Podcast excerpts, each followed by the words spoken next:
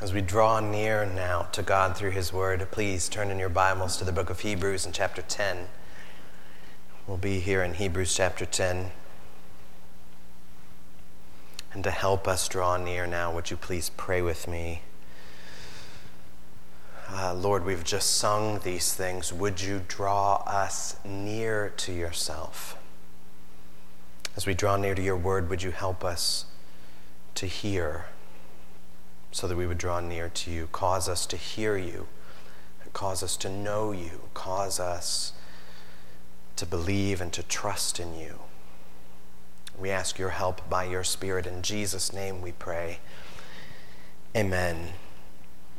This is the book of Hebrews in chapter 10. We'll start here in verse uh, 19 and read uh, just a few verses here. This is Hebrews chapter 10, beginning in verse 19.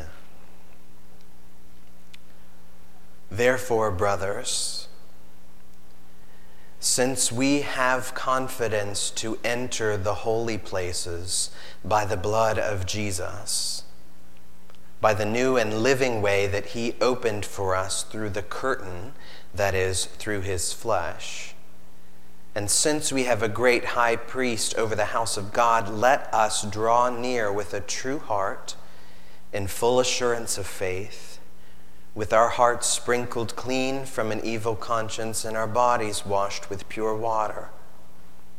Let us hold fast the confession of our hope without wavering, for he who promised is faithful. And let us consider how to stir up one another to love and good works, not neglecting to meet together, as is the habit of some, but encouraging one another and all the more as you see the day drawing near. This is God's Word. Now, the author of Hebrews has been diving pretty deep theologically in these recent chapters. He is now here in this section wrapping up several chapters in which he has been expanding on the doctrines of Jesus, especially the doctrines of Christ as our great high priest. And just to remind us here, the context of what the author is saying is not a classroom. He is not speaking to a bunch of students. His context is a sanctuary so, his goal, as he writes to us here, is not just to teach true doctrines, as important as that is. When he tells us about the doctrines of Jesus, he is causing us or trying to cause us to worship Jesus, to make us faithful followers of Jesus. That's why these last chapters of the book of Hebrews will focus on just that, on building our faith. And I think the turning point in focusing on faith is here in this section at the very beginning in verse 19. You see the word that cues that turn, the word therefore. In other words, that because Jesus is better, because Jesus is a better high priest, we want that to bring us to walk by faith in him. And he's going to tell us here in this section three ways, three times, uh, three ways that that faith can be built. Three times you'll see him use the words, let us, in the text. There are three, three heads of lettuce here for us to chew on, three lettuces so you can see the author's logic. Let's back up just for a second to get us to that point. You can see the, the, the logic of the passage. If you read slow on your own, you can do these sorts of things. I know you can. Look at his pattern. So in verse 19, he says, Therefore, brothers, since. Here's a reasoning now for what he's about to say. Since we have what? Two things, he says. Since we have confidence by the blood of Jesus that's one. And then in verse 21, and since we have a great high priest over the house of God. So, since we have confidence in Christ's blood, and since we have Christ as our great high priest, that's the basis. Now, what?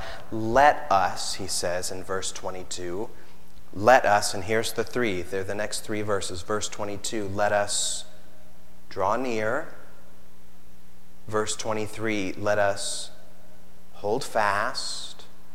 And verse 24, let us consider how to stir up one another to love and good works. Let's draw near. Let's hold fast. Let's consider how to stir up one another. And we could take all three of those lettuces together, stir them up, and make one big salad. Uh, they're linked here together.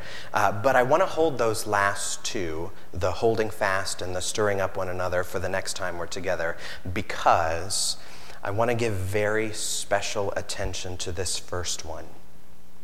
I want us to really sink our teeth into the beginning of verse 22. Let us draw near let us draw near. Now, the natural question when I read that is draw near to what? What am I drawing near to? And, and I think, you know, my gut gives me a sense of it. We can get a good sense of this if we've been following the flow of the book, but we just want to make sure that, that we're on track here. We're not drawing near to a geographic place. This is not some sort of pilgrimage. This is not like a Mecca trip or a Holy Land trip, as cool as that might be. And, and we're also not necessarily called here just to draw near to each other. This is not a, a football huddle. You probably get the sense of that. We're called to draw near to God. We're entering the holy places to draw near to God. The author has been pointing us in this direction through the whole book. You don't have to turn here, but I'll just read a number of verses. Uh, chapter 4, verse 16. Let us then with confidence draw near to the throne of grace that we may receive mercy and find grace to help in our time of need. Uh, chapter 7, verse 25. Consequently, he, Jesus, is able to save to the uttermost those who draw near to God through him, since he always lives to make intercession for them. And chapter 11, verse 6 And without faith, it's impossible to please him. For whoever would draw near to God must believe that he exists and he rewards those who seek him. Faith, in other words, is drawing us to God. In many ways, this is the primary work of Jesus.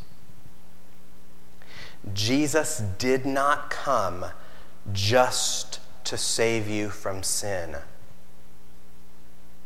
It's very important that he does that. But that is not his ultimate goal. Saving us from sin is means to a greater goal.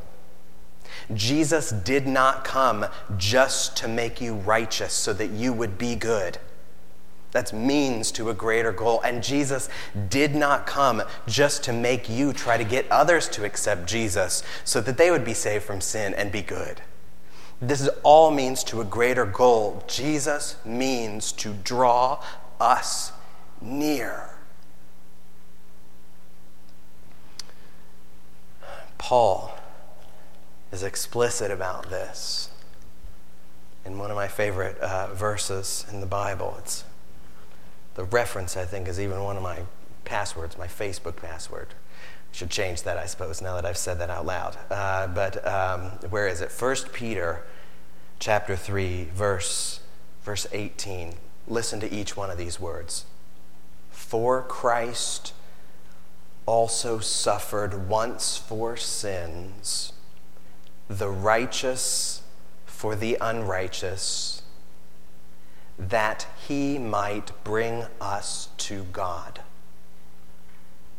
being put to death in the flesh, but made alive in the spirit. Peter here tells us the fact that Jesus uh, died for sin, the fact that Jesus makes us righteous, but he also tells us the reason why Jesus did that.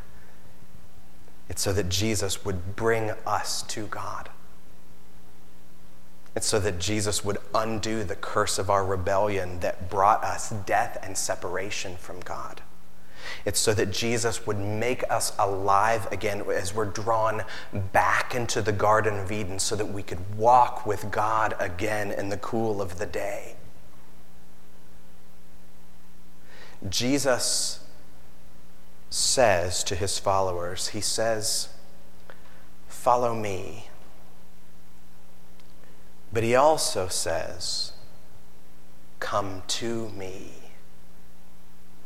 Be with me. Draw near to me. This is the true glory of the Christian life that we get to be with God. So, what would your life look like if you made this your life's goal? Just to draw near to God.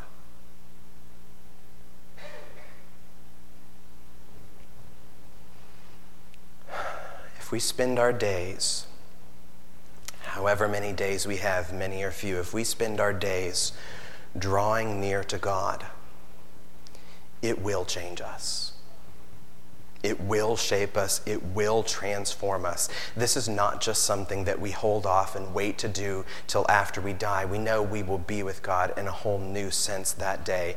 But we draw near now. We draw near regularly and often. We don't want to waste our lives by failing to draw near to God. This is the one who made us and loves us and wants to be glorified in us. There are, there are barriers to drawing near to God. I know this, big ones even. One of the biggest barriers to drawing near to God is that sometimes we simply don't know how. Just don't know how to do it. It's hard. And so, our question today is just that How do we draw near to God? How do we draw near to God? And just to say some of these things up front, this is not going to be a, a, an uber practical checklist. Okay, this is not a step by step guide that if you do one, two, and three, ta da, you will draw near to God. Uh, the specifics of a lot of these things are, are best fitting to contexts of discipleship and not to a sermon. But still, I think during this time we can get the big picture that will really give us real help. It'll give us real encouragement, I think. I hope so.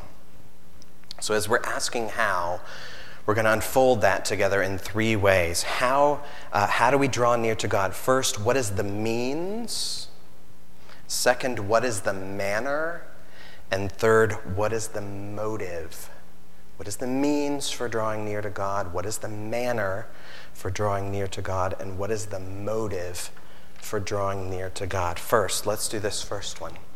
What is the means to draw near to God? In other words, by what way do we come to God? If you look in verse 22 in our text, there's a, there's a big list that comes after. Let us draw near.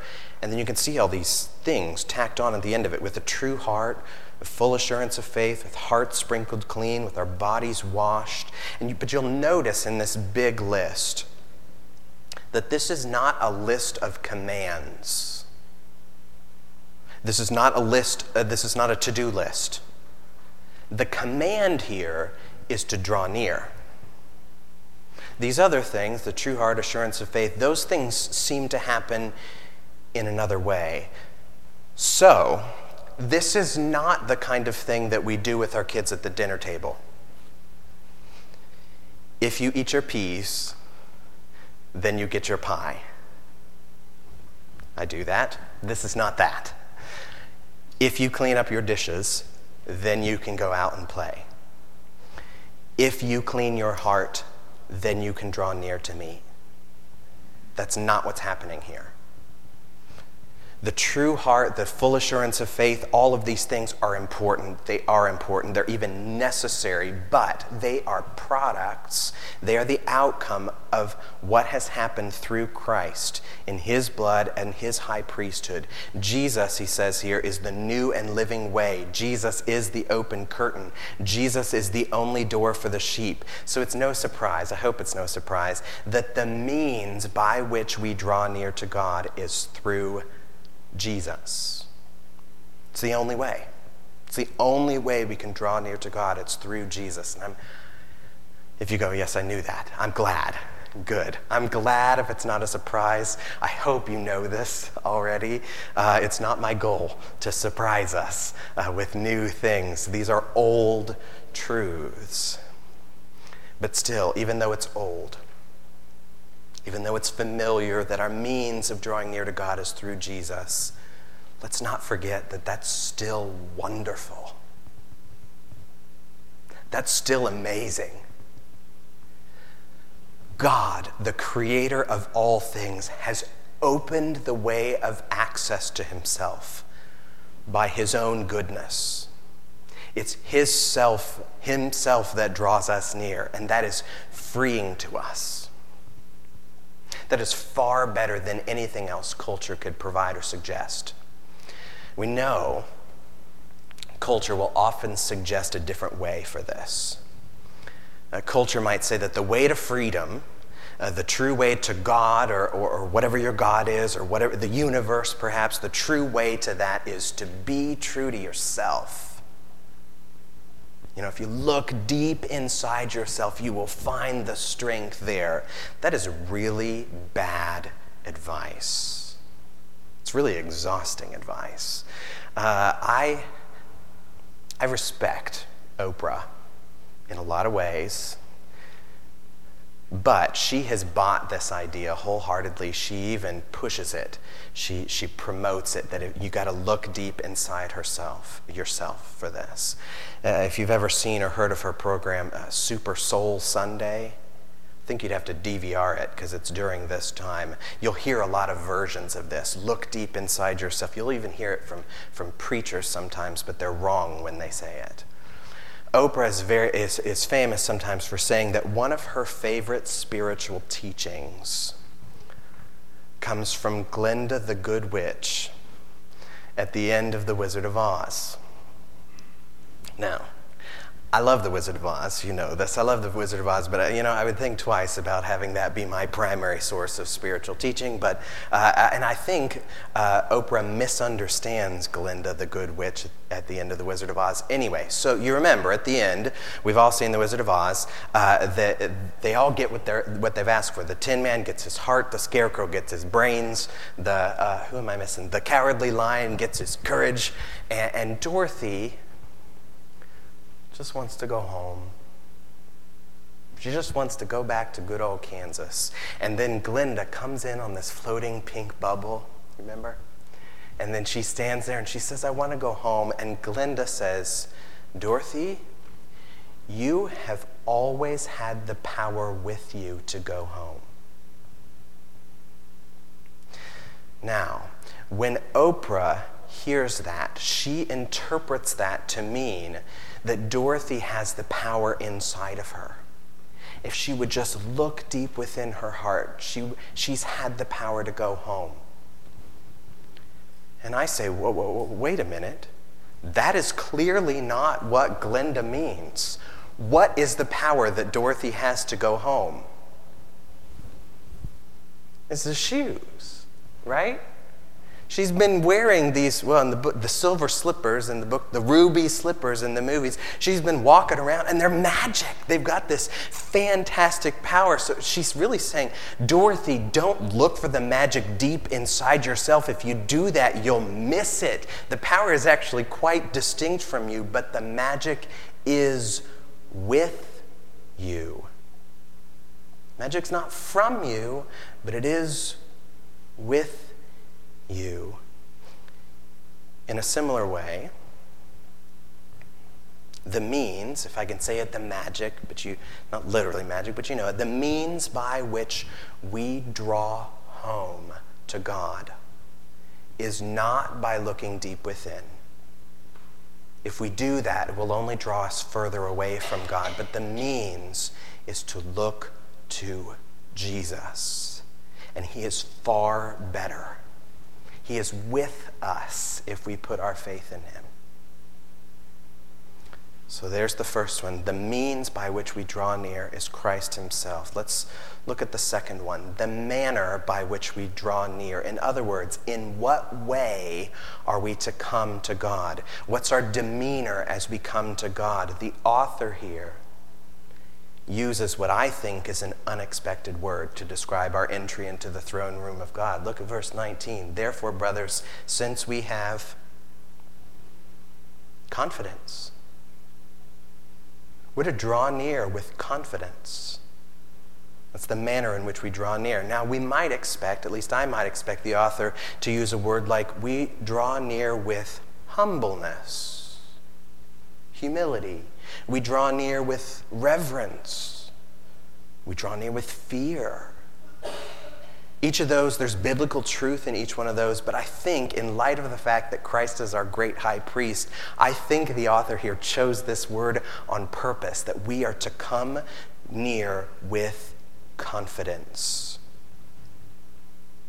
That means that our entry into the very throne room of God is going to be very different than the experience of Esther.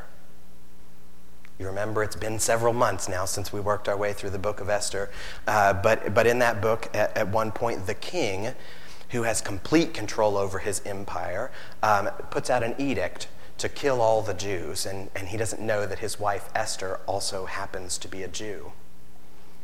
And so Esther's cousin, Mordecai, um, calls to Esther to intercede for the Jews. To, you know, don't you need to stand up. Don't be silent, Esther. Go, go to the king and speak to him to save us. And Esther knows that if she does this, she is literally risking her neck to do it.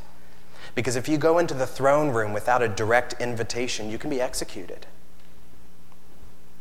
And so she decides to go with the very famous words If I perish, I perish. If I perish, I perish. For Esther to draw near to the king is an act of courage, it's an act of gritty determination, it's an act of danger, risk. And some of us may feel that way when we think about approaching the throne room of God. Danger, risk, courage. If I perish, I perish. But the author of Hebrews tells us that through Christ, our drawing near to God is very different from that. We have a very different kind of boldness. We come with a cool confidence before God. And we know that there are many things that our confidence before God is not. When we're before God, we are not overconfident that's arrogance. We also, before God, kneel and bow in his presence at times because he is God and we are not. He is sinless and we are not. We also don't come before God with a self confidence.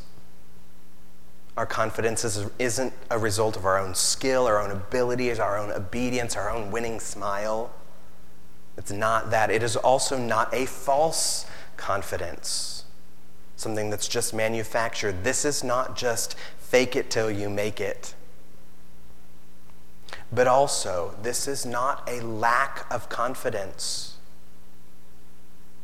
Later in this chapter, the author will say, Do not throw away your confidence. Don't treat it as something that you lack. Now, some will say, But, but Nathan, I, I don't feel confident before God. When I come before God, I often feel guilty or embarrassed or ashamed. I often feel like I don't belong there. And I understand that this is a particular challenge for many of us. Even Christians often feel this. But hear me now the author of Hebrews tells us here that this confidence is not necessarily something we feel, it is something we have. Therefore, brothers, since we have confidence, this is something a Christian has, whether he feels it or not the Christian has confidence because that confidence is given to him by Jesus. And no one can take that confidence away. Satan may try to rob you of the feeling of confidence, but he cannot rob you of the actual truth of your confidence. He cannot rob you of your actual faith. So remember that. When you come before God, if you trust Him, you have confidence in Him. So raise your head when you draw near to God. Roll back your shoulders when you draw near to God. Throw open your arms wide when you draw near to God because Christ, the Son of God, is the one who brought you in. You belong there if you're with Him. The manner in which we draw near is with confidence. Third, and finally, how do we draw near? What is third? What is our motive? Let's talk about our motive for drawing near. What is our reason for drawing near to God? The author here does not tell us explicitly. He assumes some things, but we need to address this still. Jesus in the Gospels is constantly calling people to himself. Even if you're not a believer, as you read through the Gospels, it's hard to miss that. he's calling people to himself. He's not just calling people to his teaching, but calling them to himself. Come to me, he says. And he calls all, but he, he gives a special calling, especially to those who are troubled and needy and hurting. Come to me, all you who are weary and heavy laden, he says, and I'll give you rest. Come to me, all you who are hungry, and I will give you the bread of life. Come to me, all you who thirst, and I will give you living water. And when Jesus says this, he means it. What he says is true. These gifts are part of Jesus' grace to us. He gives us all of these things. When we come to Jesus, he will heal our deepest desires, he will revive our deepest hearts, and he will satisfy our deepest needs as we grow in Christ. These are good, good, good things. It's good for us to delight in those. It's good for us even to desire these gifts from Jesus, but but as we look at the gifts that come from Christ, there is a danger here and a temptation into sin. If the main reason or motive that we draw near to Jesus is just to be healed, just to be revived, just to be satisfied, and nothing more if that's our reason, as soon as He gives us what we want, we will abandon Jesus. As soon as we face any sort of trial or suffering, we will abandon Jesus. As soon as he tries to shape us in his image and convict us of sin, we will abandon Jesus. As soon as we run into a part of his word that troubles us or offends us, we will abandon Jesus. Listen if we do not draw near to God simply to be with God, we will leave Him as soon as He gives us what we want. We want the motive of our drawing near to God, the purpose for our drawing near, to be like a married couple who just enjoy one another's presence. They might ask things of one another, they might give good gifts to each other, they might show one another love, but really they just want to be together. It's not just to get things. You know, we have a, a name for a person who draws near just to get things, not to be together, but to get something out of it. We call that person a gold digger. You know, give me, give me this, give me money. And so there's sometimes more than just money. Give me more money, give me more comfort. Give me more happiness. Give me more safety. Give me more love. Give me more family or kids. Do your prayers to God look like that? Are your prayers to God mostly a list of gimmies? Is this the reason why you draw near to God? If it is, you may be acting like a Christian gold digger.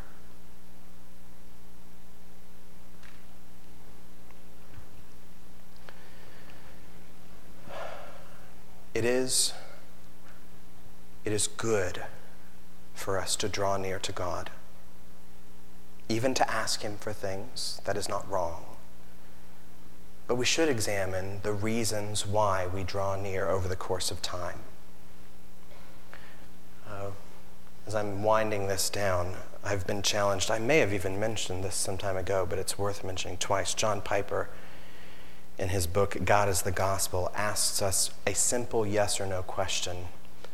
But let this push on you. He writes this The critical question for our generation and for every generation is this If you could have heaven with, with no sickness, and with all the friends you've ever had on earth, and all the food you've ever liked, and all the leisure activities you've ever enjoyed, and all the natural beauties you ever saw, and all the physical pleasures you've ever tasted, and no human conflict and no natural disasters, could you be satisfied with heaven if Christ was not there?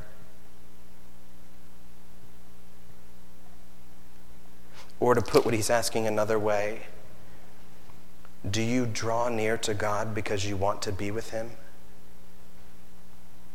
Do you draw near to God because you love Him? Do you really love Him? If that question is unsettling to you, if that question disturbs you in some way, it makes you feel somehow unsure, or perhaps ashamed of your own sin, if you wonder if you are, maybe could be headed in the wrong way, listen. Don't despair. And do not turn inward for a solution to this, but draw near to God in repentance.